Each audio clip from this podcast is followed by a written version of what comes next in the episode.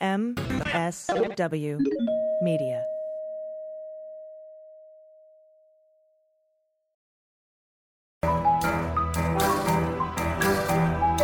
The rule of law is not just some lawyer's turn of phrase. It is the very foundation of our democracy. The essence of the rule of law is that like cases are treated alike.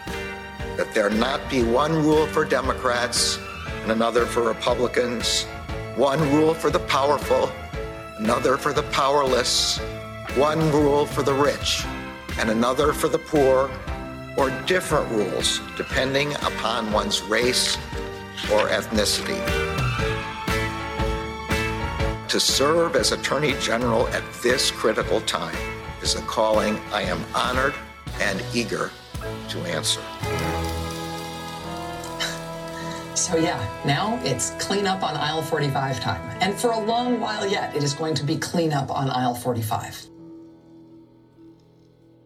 Hello, everyone. Welcome to episode 43 of Clean Up on Aisle 45. We're just two weeks away from episode 45. 45 Inception. We should have some kind of party there. yeah, we definitely should. Maybe we should talk about having another live Zoom call or something. Absolutely. That would be fun. 45 45. All right. It's Wednesday, November 10th. I'm your co host, Allison Gill, and you might have heard something in the background. uh, that would have been Andrew Torres with me now and forever. Absolutely. Never to leave you again. Uh, and but but before we do anything else, we have to shout out our amazing patrons who help make the show possible by going over to patreon.com slash aisle45pod. And you're so smart, I'm not going to spell it out for you. It's aisle with an A. You know that. And signing up for as little as a buck an episode, you get uh, the shout out on the show, you get the ad free feed, you get whatever other goodies we decide to uh, send your way. And this week we are shouting out Trixie, Jordan A. Patterson, and uh, one quick ad, which is Need carpet cleaning in the area of Cedar Rapids, Iowa? Contact Pioneer Cleaning Systems to get steam cleaning at a great price. I love Hey? how we've sold advertising for a buck an episode. yeah, a dollar. That's it. You could not four quarters, and you got a you know voice talent read. You you, you cannot get that uh, that kind of quality anywhere else on the internet. What internet. a fun loophole. That's right. One dollar. and we'll even read your Patreon name as an ad if you want. All right. Well, enough enough of that. We love our patrons. Thank you so much. You are what makes the show possible. But uh, I think it's time to uh, get over to the A block. All right, A block. A is for AG. So Andrew, and it's also for Andrew. There you go. Uh, Lots of A's. back back in January, January 11th to be exact, nine days before we launched this show, you predicted that the former guy Donald was going to go to prison in Georgia, and if I recall correctly, you said that this was a relatively straightforward, slam dunk kind of case. I, I did, and it is okay. So uh, it, there there are lots of potential crimes with which the former guy could be charged. Um, but the easiest one, right, and and the easiest serious one is Georgia Code 21 2 604, which says a person commits the offense of criminal solicitation to commit election fraud. Right, solicitation in the first degree when with the intent that another person engage in conduct constituting a felony, he or she solicits, requests, commands, importunes, that's a great word, or hmm. otherwise attempts to cause the other person to engage in such conduct. Hmm. Ah, yes. So quarterback Ben Roethlisberger, I think, was involved in this. No. Yep. Uh, so that seems, and uh, you and I've talked about this. That the law seems to have been written for what happened in Georgia Yeah. with Donald. Right, right.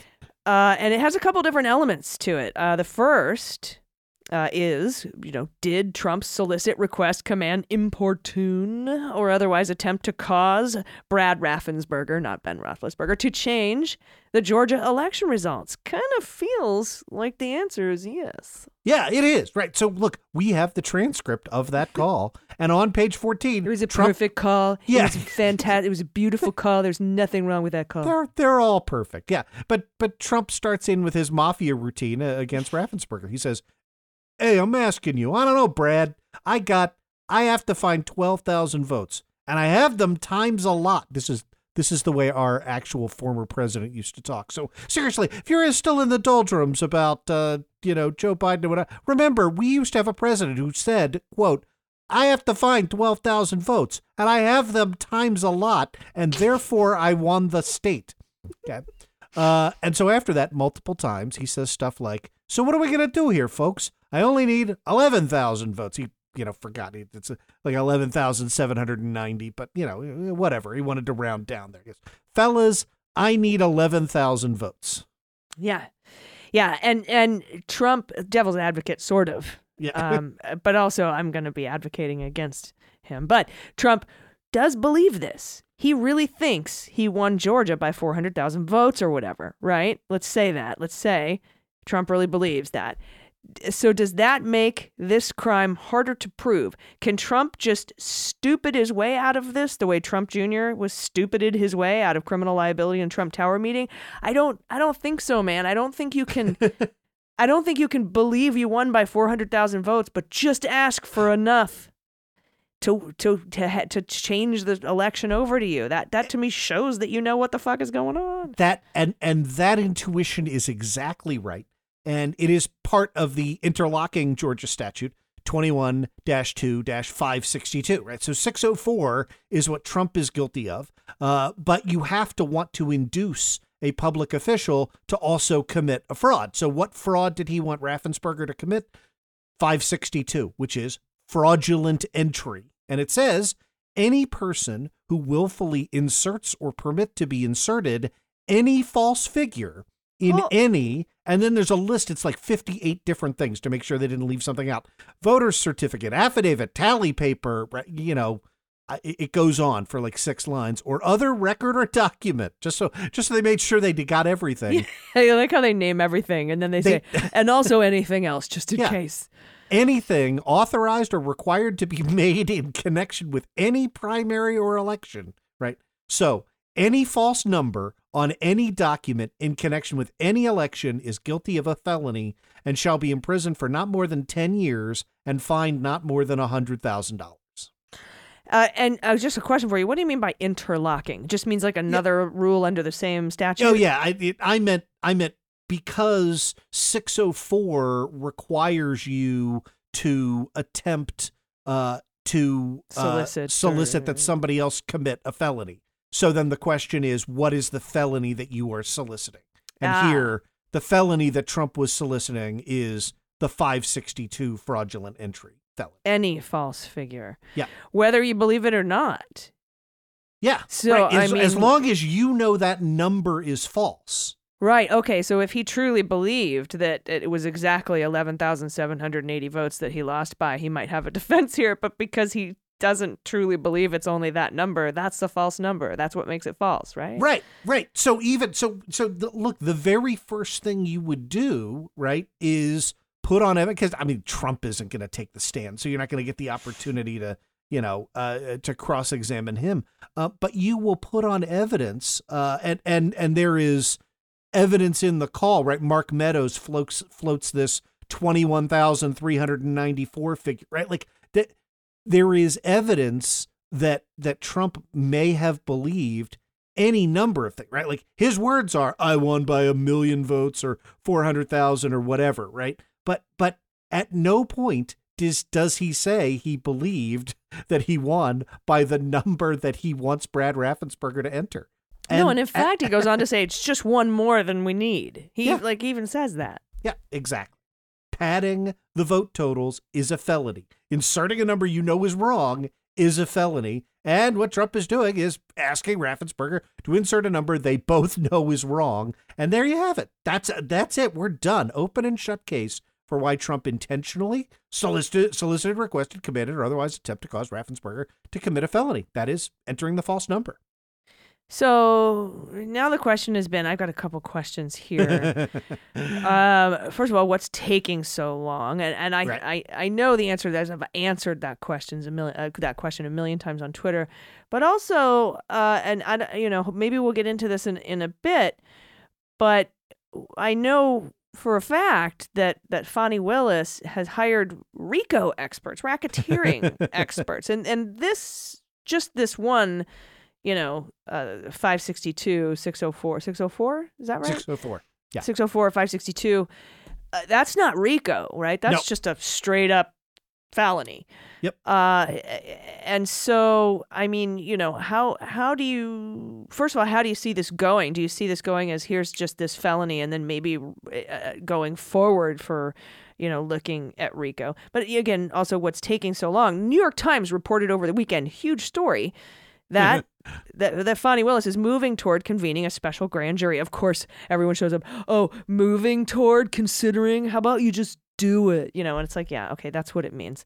She's going to do it. She's going to panel Yeah. a special grand jury in this criminal investigation of election interference by Trump and his allies. And that she both one opened her inquiry in February, and two, her office has been consulting with the White House 1 6 Investigatory Committee, whose evidence is and could be of considerable value to her investigation. They have been. I remember when she was asked like a couple months ago, "Are you going to cooperate with the committee? Are they cooperating with you?" And she smiled like, "I sure hope so." Uh, like they have a lot of rad stuff that I could use. Yeah, and and and that, that goes back and forth. So so the the the Times story explicitly says that at least some of those delays are are due in part to that cooperation by and between Ms. Willis's office and the One Six Commission. Um, it, the RICO stuff is is really interesting. Um, I, I am focused on the 604 because of the slam dunkiness of it, right? The Like, it- it- ease, it- right? it- yeah, yeah. Um, but but there are two things that you need to know here, right? The the first is um, that a lot of the heavy lifting on other potential crimes and 604 um, has already been done by a by a report by the Brookings Institution by my Yeah, my my former yeah. partner Norm Eisen. Um, that report concluded that that Trump's conduct in Georgia put him quote at substantial risk of possible state charges including racketeering, election fraud solicitation, intentional interference with the performance of election duties and conspiracy to commit election fraud. Um, th- those are harder cases only because of how easy the 604 case is. Um, and and you know just if you want to prove Trump is a criminal and belongs in jail, like to me, the 604 is the the the, the, the shortest path. Um, it, the Can you other, start with the 604 and then keep looking? and then have a superseding indictment. Absolutely, yeah. That's what I would do. That's what that's what I would do too. So you know, we'll we'll we'll find out, right? Um, okay, and and we've heard the term special grand jury. Gosh, somewhere before New York, uh, you know, they had just they had convened in May a six month long special grand jury that was meeting three days a week, and uh, they just in in New York have decided to uh, do another one. Uh, they're going to do another six month special grand jury, uh, and in Georgia, I know this, that the grand jury rules. I don't know if they're different, how it works, but why? Uh, a special grand jury here. Yeah, and, and and again, every state's a little different. In Georgia, you have two grand juries that are currently sitting in Fulton County. Um, they have the power both to issue subpoenas and to hand down indictments. Uh, but you know, COVID. Um, so uh, they're super backlogged. The Times says that they have more than ten thousand potential cases uh, in in their backlog. So you don't want to rely on them to get the information that you need, especially if you want it in a timely way. What you do then is you go to it's Georgia Code fifteen twelve one hundred, um, and that allows any elected public official, including Fani Willis, to request that the judges of a superior court impanel a special purpose grand jury 16 to 23 people. And then that special purpose grand jury can compel evidence, subpoena witnesses, inspect records, and may require the production of the same. Um, and, and, and so you go to them to get your information.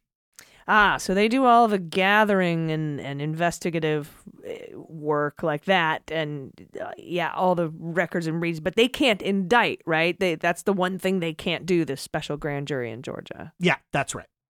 They would have to go back to one of those regular grand juries. Would she be able to cut in line, or do they have to wait Yeah. for the? T- no, that's right. Yeah, she, it, will let you cut to the front of the line. But what you don't want to have to do is you don't have to rely on the regular grand jury to subpoena the witnesses and, and the documents. Um, you just put your presentation together. Grand juries are ex parte anyway, right? Mhm. And you come to them and say, hey, look, like, we got a case ready to go. You give us the thumbs up, thumbs down on, you know, President One that we would like to indict here. President one. I wonder who it could be. Hello. Be like people looking at the redaction bars, like trying to Yeah. figure out how many letters it is. Um, like we did for so many things in the oh Mueller gosh, investigation. yeah. We had a, we had a we had a not bad record on trying to decipher length of. uh Very correct. We did really well.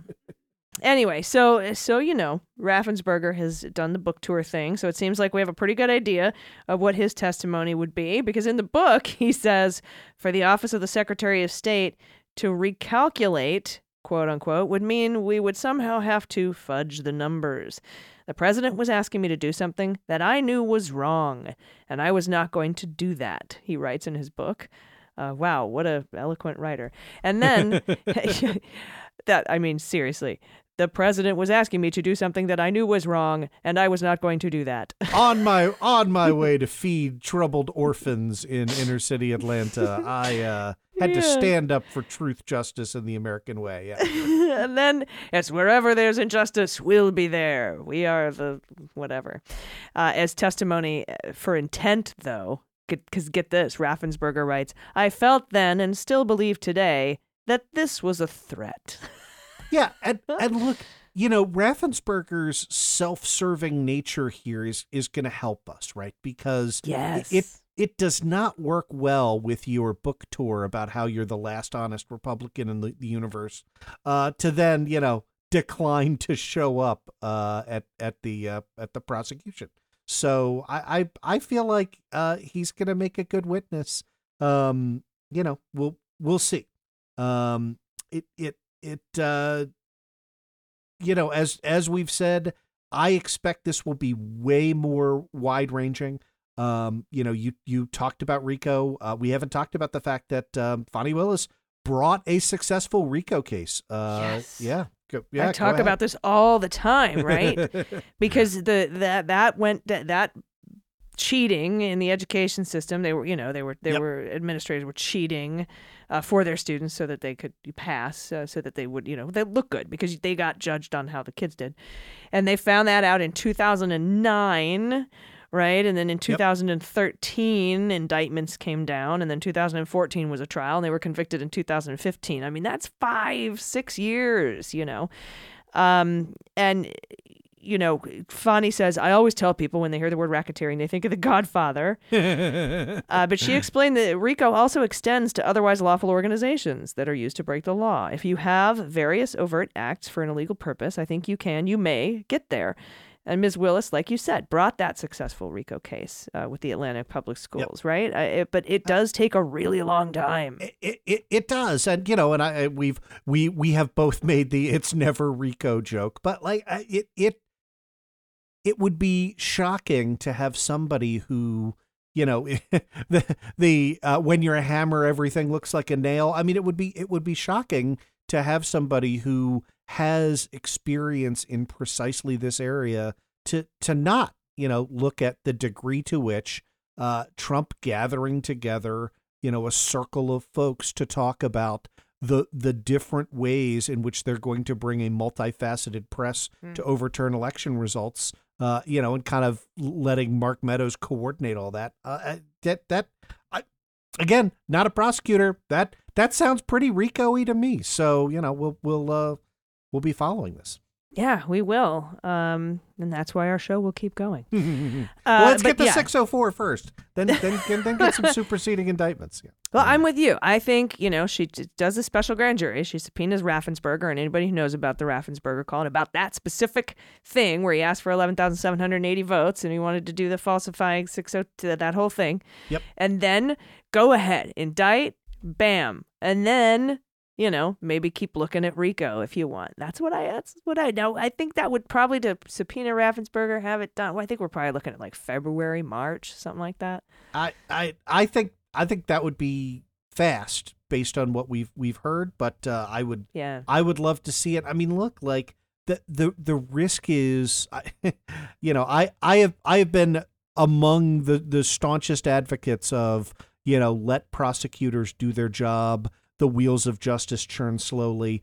I I, I am concerned about the ongoing Republican Party's efforts to gaslight the American public about what actually happened on 1 6. And I feel like every day, you know, we, we lose another couple of folks that, uh, you know, uh, tune into Tucker Carlson or whatever. So, I, yeah, it, hell, it, they're gaslighting us on the Russia investigation yeah. still, you know. Yep. yep. So, anyway. so, so that's all, all right. we're up against. Yeah, it, it always has been. It'll continue to be. Um, but there's just so much to clean up. so I think we, we picked a good show topic, honestly. Um, but uh, we'll be right back. We're gonna, we got more cleanup stuff, and then of course we have a really really robust comings and goings this week. I'm very excited. Mm-hmm. So uh, a lot of comings. Uh, we'll, we'll talk about that uh, after this quick break. Stay with us. Hey everybody, it's Allison Gill, the host formerly known as AG. Today's Cleanup on Aisle 45 is brought to you by Feals CBD.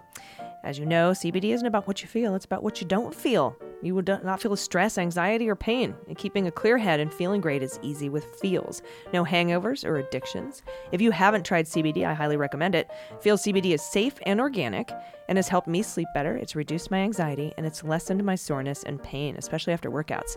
Just put a few drops of Feals under your tongue and feel the difference within minutes. I feel calmer, my muscles are less sore after the workouts, like I said, and my mood is lifted, and I can fall asleep more easily at night, which is nice. Deliveries are hassle free and delivered directly to your door without a prescription necessary. You can call their free CBD hotline. This thing is amazing. They help you find the right CBD dose for you. I love that I can call somebody for that. And the Feals monthly membership makes self care simple. You'll save money on every order and you can pause or cancel anytime. It's real easy. So start feeling better with Feals. Become a member today by going to feals.com slash cleanup and you'll get 50% off your first order with free shipping. That's huge. That's Feals, F E A L S dot com slash cleanup to become a member and get 50% automatically taken off your first order with free shipping included. Again, feals.com slash cleanup. You'll be glad you did. Everybody, welcome back.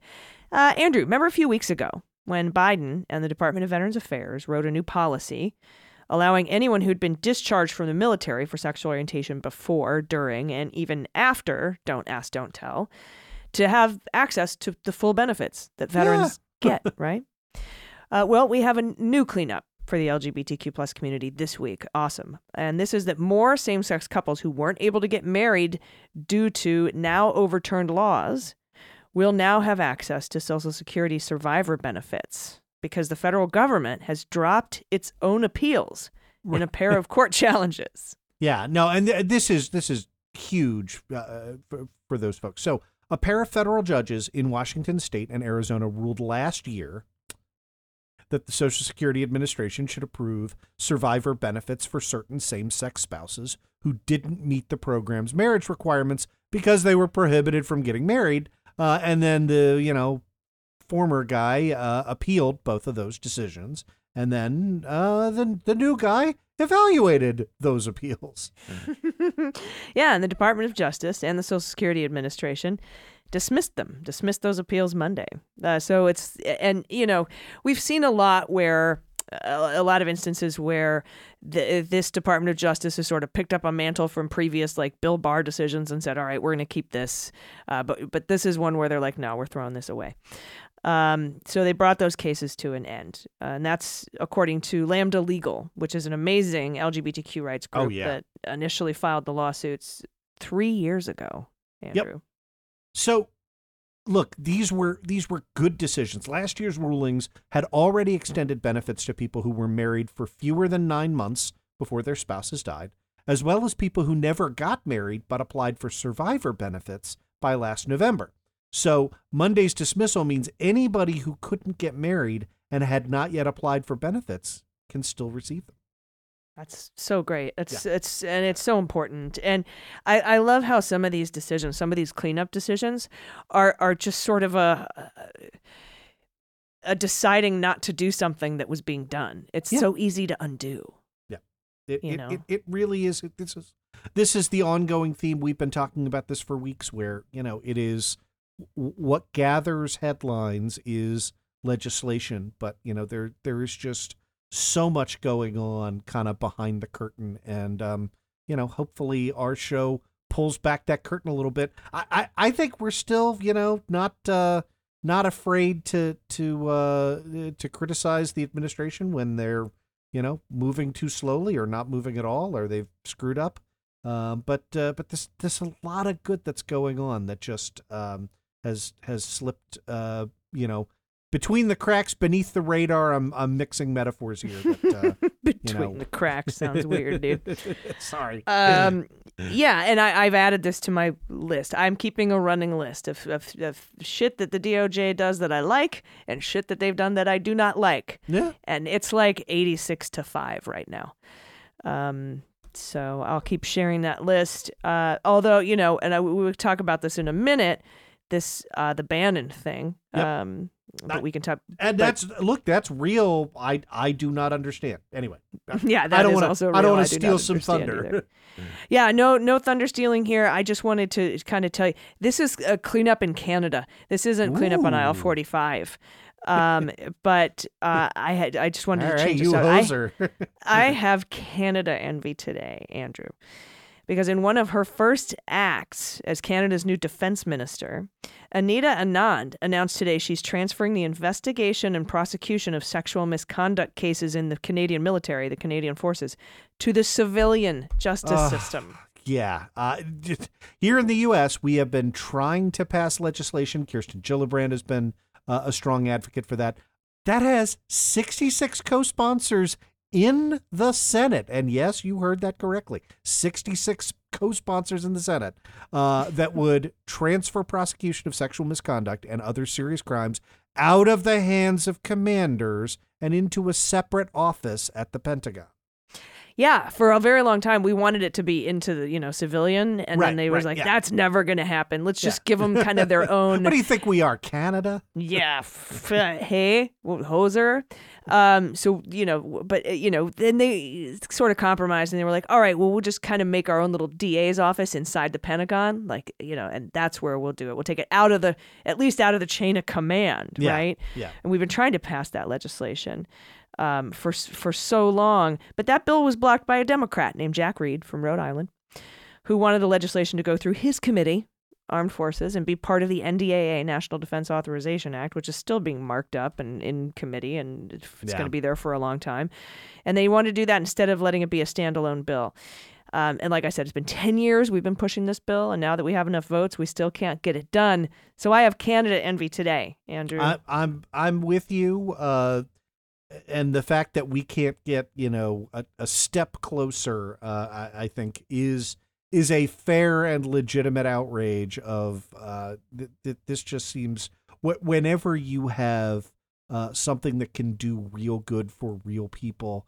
Um, but, but you know, break it out, make it make it a separate bill. You know, do do a, a smaller version of what you were able to do on infrastructure, right? that And, uh, 66 senators are on board to, to you go. pass. I mean, it's an easy W. Yep.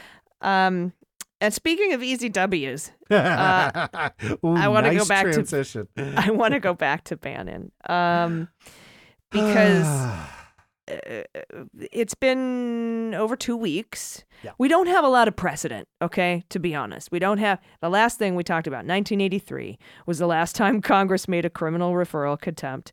Uh, contempt of Congress criminal referral to the Department of Justice. In that time, the Department of Justice took nine days to indict. They lost the case, by the way. Maybe Yeah. if they had taken a few, a little more time to to do discovery and to to th- think about motions and, and how they're going to respond to them and, and think about how they might respond to a request for speedy trial because he gets that, Bannon, we get that. Uh, and we don't know what's going on behind the scenes. Merrick Garland came out today and said, "I'm still considering it." So he he basically said he he hasn't declined to prosecute. Uh, yeah, big. That- But like, why? You know. And I heard rumors, uh, Andrew, that the Department of Justice w- wanted to wait to see uh uh uh about a ruling uh, about legislative purpose for the January 6th committee before it did this. Because, you know, Andrew, whether you do it before or after, you're going to have to let the courts decide if there's a legislative purpose for Bannon's testimony. Whether you whether you indict him and he files a motion to dismiss and the court has to decide, or whether you wait for a ruling and then indict him. You got to wait for the courts to decide on a legislative purpose because that's what Bannon's defense is going to be.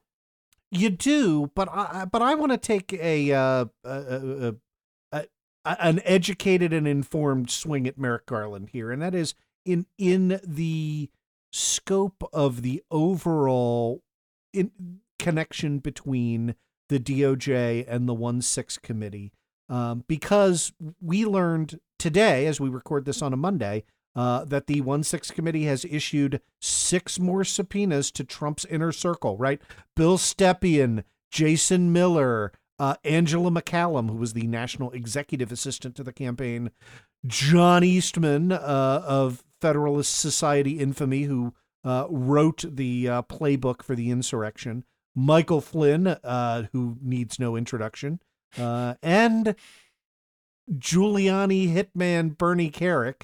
Um, Mm-hmm. th- those six got subpoenas from the one six committee, and I would kind of like for Steve Bannon to be in handcuffs uh, when those subpoenas arrive on those desks, because each and every one of those assholes is going to think about uh, asserting executive privilege. Uh, Trump is, uh, uh, you know, he doesn't have to call them to say, right? Like he's been out in public saying, you know, everybody should just claim executive privilege because, you know, he he barely knows what either of those two words mean. Um, and and I would like it to be clear uh, that there are consequences for telling the United States Congress no uh, when they subpoena you. Um, and and uh, and and and and the fact that it has to go to a court either way uh, is not a sufficient argument in my mind, right? Like I I would have liked to have seen that indictment come out, you know, two days out of the box. Like no, you don't you don't get to do that. Oh yeah, no. Um, My my position is to indict and then go through the process. I I am in favor of that because waiting up front for that to happen, uh, I think undermines the the the inherent power of Congress to be able to subpoena Yeah. people. Uh, and you know they gave them until uh, November 29th to produce documents, and uh, the depositions happened at the last week of November, first week of December. I and I I think we will see a Bannon indictment prior to those dates uh, being required. And the reason I say that isn't because I, you know I'm just like this isn't back in the Mueller she wrote days where I'm doing a fantasy indictment league, just just throwing the dice out there and fucking hoping. Uh, but like I said, Garland said today he's still considering it, so he hasn't taken it off the table. And Barb McQuade actually said, you know, the longer this takes, the better it is the, the, that we will see an indictment because, again, pre-trial to pre-trial motions to consider. They have to um, it, do discovery, you know, they, et cetera, et cetera, and, and get ready for prepare for a speedy trial. So, and and and I hate to to say this, but the the last time this happened and they did it in nine days flat, they lost. So. uh, it uh, those are fair points, and I agree with you that um, if uh, if an indictment comes down while you know responses from these folks are pending, um, you know it, it it might put some urgency behind it. It certainly would set the precedent that says, yeah, now you know if uh, Bill Stepien thinks that you know he can tell Congress to you know go screw itself, uh, he's got another thing coming, and um, and that's what I want to see. Yeah, me too. And I and I have to say that I don't think the January 6th committee would have issued these subpoenas unless they had some sort of uh, faith that that there would be a, a Bannon indictment. Honestly, uh, because and I- I- these are smarter right. people. These are Yeah. smarter people than me, and that was in my mind. You because I, tweeted a couple days ago they aren't going to be able to subpoena jack shit until Bannon is in handcuffs because otherwise nobody's going to da da da. So I I happen to think that, and they have been working with the January sixth uh, committee, and the DOJ has been communicating together. I think they might know that there's a ban Bannon indictment coming down, and that's purely speculative, and they aren't supposed to talk about that, even if they could. Uh, but I think that that just the issuance of these indictments, because these are definitely recalcitrant witnesses, uh, but just the issuance of these indictments kind of indicates that at least Bennie Thompson and the committee, Raskin, Schiff, have confidence that Bannon will be indicted. I I I agree with that thought process. I I think that's I think that's well thought out, and and I, I think those are good points. So you've uh, you. you've talked me you've talked me off the ledge a little bit. I I want to also talk about you. You were discussing the the legislative purpose case, which is before Judge Chutkan, um, and we are waiting for uh, a ruling which will come out the day after the show drops, because of course it will. Um, Yeah, Although that would only give him if he if she ruled against an injunction, that would only give him one day before NARA starts hand. Do they do they call it NARA? Just call it the National Archives. Uh, before they have to start handing the stuff over, they don't have to, but they said we're going to start handing this over on Friday if you tell us, unless you tell us not to. So Yeah, that wouldn't yeah. give much time. uh, it it that case is fascinating. Um, in in we learned more about what the one six commission requested from you know Trump's request for an injunction to say, oh please don't let them you know get at my files, uh, including the draft text of a presidential speech for January 6, 2021 a handwritten list of potential or scheduled briefings and telephone calls concerning election issues, a draft executive order concerning election integrity. Um, these are, uh, and again, we've we've talked about it, um, and and and you've talked about Jamie Raskin serving on that committee. Um, we've said this before. One of the things that Democrats did exceptionally well in the second impeachment uh, was telling the story uh, of the incitement to insurrection and connecting the Proud Boys, the Oath Keepers, the Three Percenters to the White House. Uh, and um, it it it it seems like you know the the folks who understood that that happened uh, have not taken their foot off the gas. Hmm. Yeah, uh, it's when it's amazing how little information we had during Yep. that second impeachment versus what we have today and that this isn't just top line news every day. We had an architect, John Eastman, talk about Pence throwing away electors for seven states. Then we have Jeffrey Clark, who testified, well, testified in quotes, Friday to the committee. He didn't tell him anything. At least he showed up because he didn't want to get arrested. Uh, although we haven't seen that that's what's actually going to happen, but it will, I swear. All right. Um, so he comes in, but he writes letters to those seven states saying, "We found election fraud. You need to appoint us an alternate slate of electors, so that when you know Pence throws out the electors, we have Trump electors, or it takes some everybody down below 270 and we throw it to the House." Uh, et cetera, et cetera. So there was, and then of course Eastman tries to downplay, it, like I wasn't, I was just joking around, and but then there's you know all sorts of evidence, video of taped evidence that he Yep. was not, definitely not joking around. And now we've got these subpoenas for the war room where they ta- tried to talk about it. And I thought it was really interesting with the Chutkan case, Andrew, that uh, the National Archives filed, uh, and then uh, the House Doug Letter filed Mhm. in this in this executive privilege case, which is more of a legislative purpose case because legislative purpose Trump has been successful with that in the Yeah. Mazars, in the in the House Ways and Means tax returns thing, uh, and so, eh, but also the Department of Justice filed in support of the National Archives, and nobody really kind of went over this, but I found it very very interesting that they dedicated an entire page almost of it to Bannon yeah. and how he wanted to he was in charge of the war room and wanted to stop the electoral count and right around that same time a bunch of news stories came out that said the january 6th committee was looking to uh, change and shore up the electoral count act particularly the role the vice president takes when they certify the electoral votes and that it is purely ministerial and that the vice, vice president can't come in and throw out electors etc uh, which gives them a legislative purpose to help sort of shore this up. And I feel like a, a ruling in the Chutkan case is also gives a legislative purpose to anyone that the committee wants to subpoena. Uh, not Yep. the Chutkan case, I should say the Trump case, because Right, it- they talk about the uh, overthrowing the, the thing, and they tus- they mention Bannon and they mention Eastman by name, so it would definitely at least give it in the Bannon and Eastman cases. But but DOJ might not even be making those considerations, like Barb McQuade said today. They might just be going through all of the uh, pre pre pretrial motions, anticipatory things, and discovery, and and taking a long time doing that. There might not even they might not even be waiting for a ruling in the Chutkan case on legislative purpose. Yeah i i hate being in the dark. Um i mean i i'll say a couple of things right? First is um historically legislative purpose has been interpreted incredibly broadly um and and is part of the inherent powers of congress. Um the the second is uh, it, it seems to me that the nexus is particularly strong here because you you now have out in the open.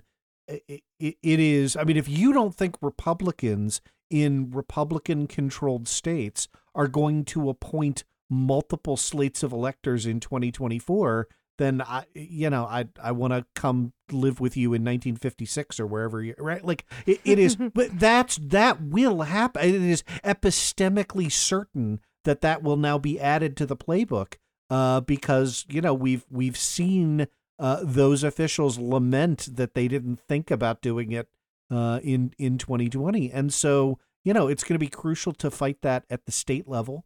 Uh, we're not going to get a lot of relief uh, from uh, from federal courts, um, you know, uh, in, in 2024, uh, and um, and there is a legitimate ambiguity uh, in the electoral count. Like everybody says that, right? Like every every uh, official, you know, but including people like John Eastman, right, have have have said, uh, yeah, well, you know, nobody really knows what what X Y Z means. So you know, providing congressional guidance to what that means is, you know, a core function of the House of Representatives. And um, I, I would be, I would be stunned if the case goes the other way. But you know, I've, I've been stunned in the past five Yeah, I years. know, But I know, I know. I, I would say, um, you know, just write up an Office of Legal Counsel memo. yeah, but uh, Democrats are the only ones who follow those. so, Democrats and Mueller. Um, uh, anyway, uh, here's hoping, and we'll see. But my beans are on the cuffs, getting slapped on Bannon before the subpoenas have to be responded to by this latest batch. That's my personal belief. I, I, I love that. My beans are. Uh, on Thursday, uh, Judge Chutkan is going to rule that uh, there was a valid legislative purpose uh, in uh, subpoenaing the documents from the uh, National Archives. So, Can she rule on the merits in an, in a motion for injunctive relief? so no, uh, but uh, remember that one of the burdens that you must carry uh, is likelihood Mm. could of win on the success merits, On the merits, right? So it is as a as a lawyer, you know, that you get certain signals when you move for injunctive relief.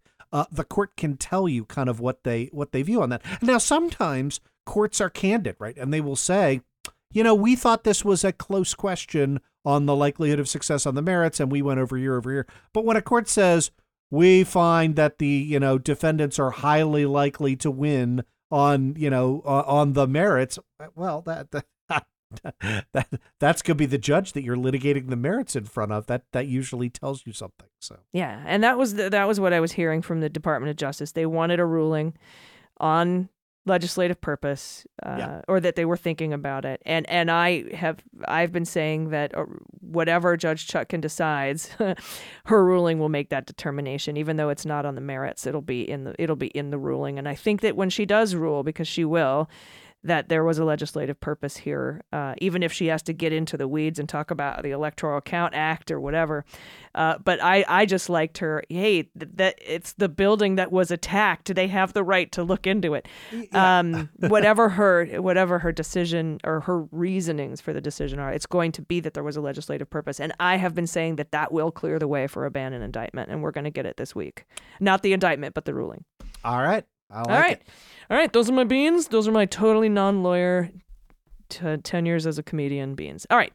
We have a great comings and goings. I'm very excited about this one. It's very important and awesome. So we're going to take a quick break and be right back. Stay with us. Wacky waving inflatable arm flailing tube man. Wacky waving inflatable arm flailing tube man. Wacky waving inflatable arm flailing tube man. Hi, I'm Al Harrington, President and CEO of Al Harrington's wacky waving inflatable arm flailing tube man emporium and warehouse. Thanks to a shipping error, I am now currently overstocked on wacky waving inflatable arm flailing tube men, and I am passing the savings on to you! Attract customers to your business, make a splash at your next presentation, keep grandma company, protect your crops, confuse your neighbors, African American, hail a cab, testify in church, or just raise the roof. Whatever your wacky waving inflatable arm flailing tube man needs are. So come on down to Al Harrington's wacky waving inflatable arm flailing tube man emporium and warehouse, Route 2 in Weekapaug! Welcome back. And in Comings and Goings, as Allison has teased, we have some notable comings for this week. some historical firsts, as well as uh, somebody who has an awful lot of work on his plate for day one. Uh, where do you where do you want to start? Let's start with the uh, awful lot of work on his plate from day one, fella. and these are pretty big boots on the ground, right? Matthew Graves Yep. took office on Friday, November 5th, as the United States Attorney for the District of Columbia, where you know there's about five or 600 pending insurrectionist cases, in addition to everyone else's regular job prosecuting crimes in D.C. Uh, this is the nation's largest U.S. Attorney's office, even when one uh, of our two major political parties is not involved in plotting the overthrow of democracy as we know it. The courts are very backed up. Yeah. But this is this is who would be looking at the leaders of the with people like why aren't they in, investigating Donald Trump for inciting the coup? This is who would do that. This is also, by the way, the guy who would uh, investigate and or charge on those good old Mueller obstruction of justice charges that occurred in the District of Columbia. So this is my new f- favorite or least favorite guy in the world. We'll see how it goes. yeah, well, it, his his fortunes will rise and fall based on what he does. Um, I I I agree. This is this is really really significant. You are absolutely correct just to point out um the the you know we we we we now have somebody in the big chair, right? Graves, right? He's 45. He was previously, yeah, I know. He was previously at the U.S. Attorney's Office in D.C. for a decade uh, before beating a hasty retreat in 2016. So good call on that one, Matt. Yeah. Um, he, he went he went into private practice. He went to DLA Piper, which is a mega firm with a billion lawyers. Uh, in DC, was a partner. You know, made a good chunk of money. Um, uh, JD from Yale, so uh, you know whatever. Um, that's okay, I guess. Well, we know his- that if he doesn't go after the obstruction of justice charges in the Mueller case, it's Yeah. because of the Yale. Yeah, well, right.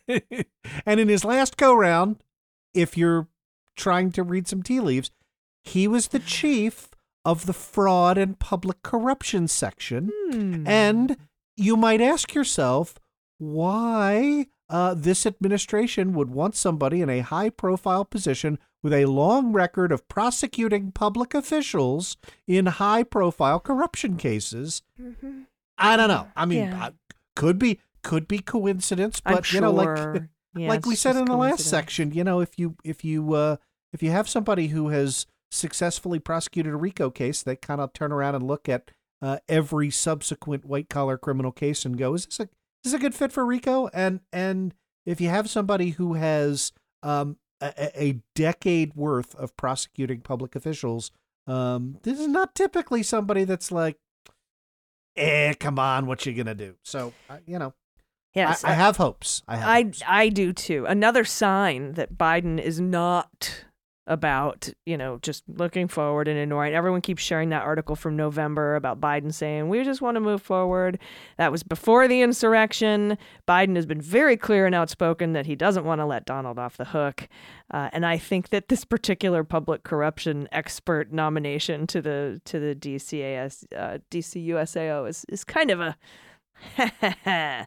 uh, to me. But, you know, we'll see. Who knows? I we'll see. That's right. Uh, but I have to share how proud I am that Biden nominated. Uh, and now the Senate has confirmed Beth Robinson to the U.S. Court of Appeals for the Second Circuit. She will be the first openly LGBTQ plus woman to serve on any federal district court.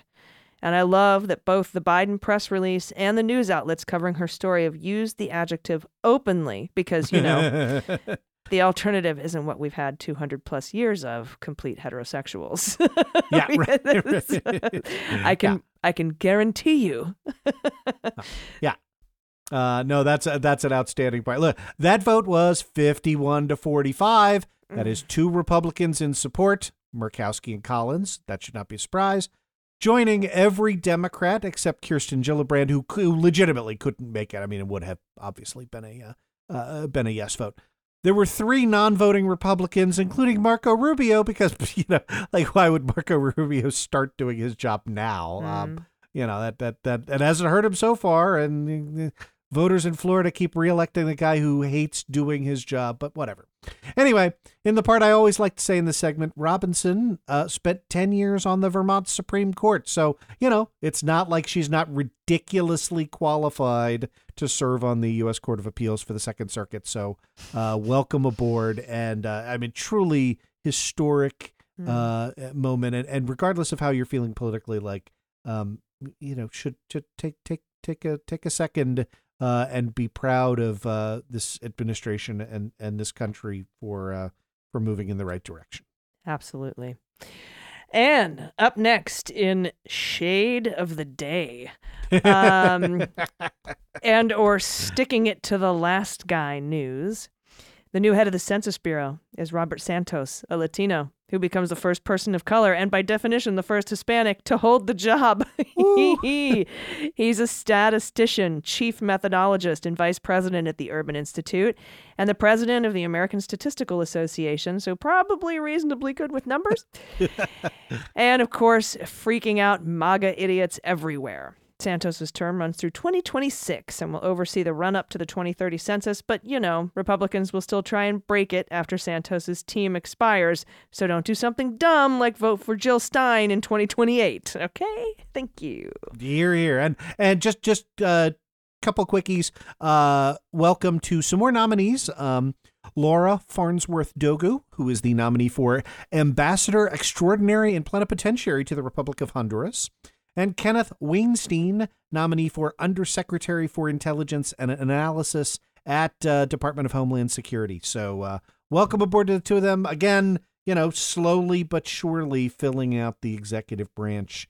Um, doesn't doesn't help that uh, you know you have a a full court press trying to slow everything down in the Senate, but um, we'll uh, we'll continue to tell you as these uh, spots get filled. Yeah, and we had another big one too. Uh, Attorney General Garland swore in Matthew Olsen as Assistant Attorney Oh, General yeah. for um, the National Security Division. And that's big, Absolutely. Right? Yeah, that's that big. is. Hampton Yep. Dellinger as Assistant Attorney General for the Office of Legal Policy, and Christopher Schroeder as the Assistant Attorney General for the Office of Legal Counsel. Oh, the good OLC. Right, Come time on. to start writing some letters, Chris. Okay, so his name is Schroeder, and so I just want to, I just want to, I picture him at that little piano, the Peanuts Schroeder, like just typing up OLC memos instead of playing songs. Um, and this week Peanuts- also, a peanuts joke. That's that's really what's going to get us with our uh, you know Gen Y audience here. yes, youngins, welcome.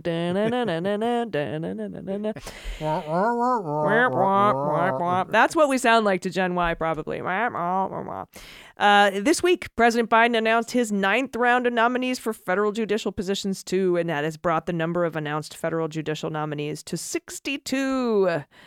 So that's also some good news. So, yay, everybody, welcome, welcome, please. Um, I think we're all, I think we're out of goings. You know, this should just be called the Cummings section. I. I I think that's right. Although uh, you know uh, we could uh, reconstitute the uh, USPS board and kick out DeJoy. That would be a uh, Yeah. a worthwhile going. So- Apparently, two of the people, uh, their their terms are up on December eighth, and that'll open up two spots. Um, that that would sure be nice, wouldn't it? yeah, and we just got to fire DeJoy. I don't know. I maybe it's just not a priority. I don't know, but we need to do that.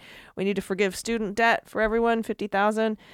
Uh, there's just a bunch. There's a bunch of stuff we need to do. Uh, and I, I'm assuming some of these things that are going to be amazing, uh, instant amazing things for Americans will wait until the midterms, close to the midterms. I think they'll wait till they're politically advantageous. Although student loans are coming due in January, so Yeah, people have to start that would- making payments again. That would do a lot of good for a lot of people. So uh, let's let's keep our eyes open. Definitely would. And we'll clean up more stuff next week. Do you have any final thoughts before we get out of here? No, just that uh, love love doing the show, love being back in the saddle, and um, and this as always was was fantastic. Yes, absolutely. I truly did miss you while you were gone. And I missed uh, you too. I'm I'm so glad that you're back and we're going to keep doing this and hopefully in the next month or two there'll be some serious uh serious deck swabbing going on in aisle 45. We'll see. But anyway, we'll talk to you all next week. Thanks so much. I've been Allison Gill I'm Andrew Torres. and this is Clean Up on aisle 45. Cleanup on Aisle 45 is written, researched, and produced by Allison Gill and Andrew Torres with editing by Molly Hockey. Our art and logo design are by Joelle Reeder and Moxie Design Studios, and our music is composed and performed by Adam Orr. Cleanup on Aisle 45 is a proud member of the MSW Media Network, a collection of creator owned podcasts dedicated to news, politics, and justice. For more information, visit MSWmedia.com.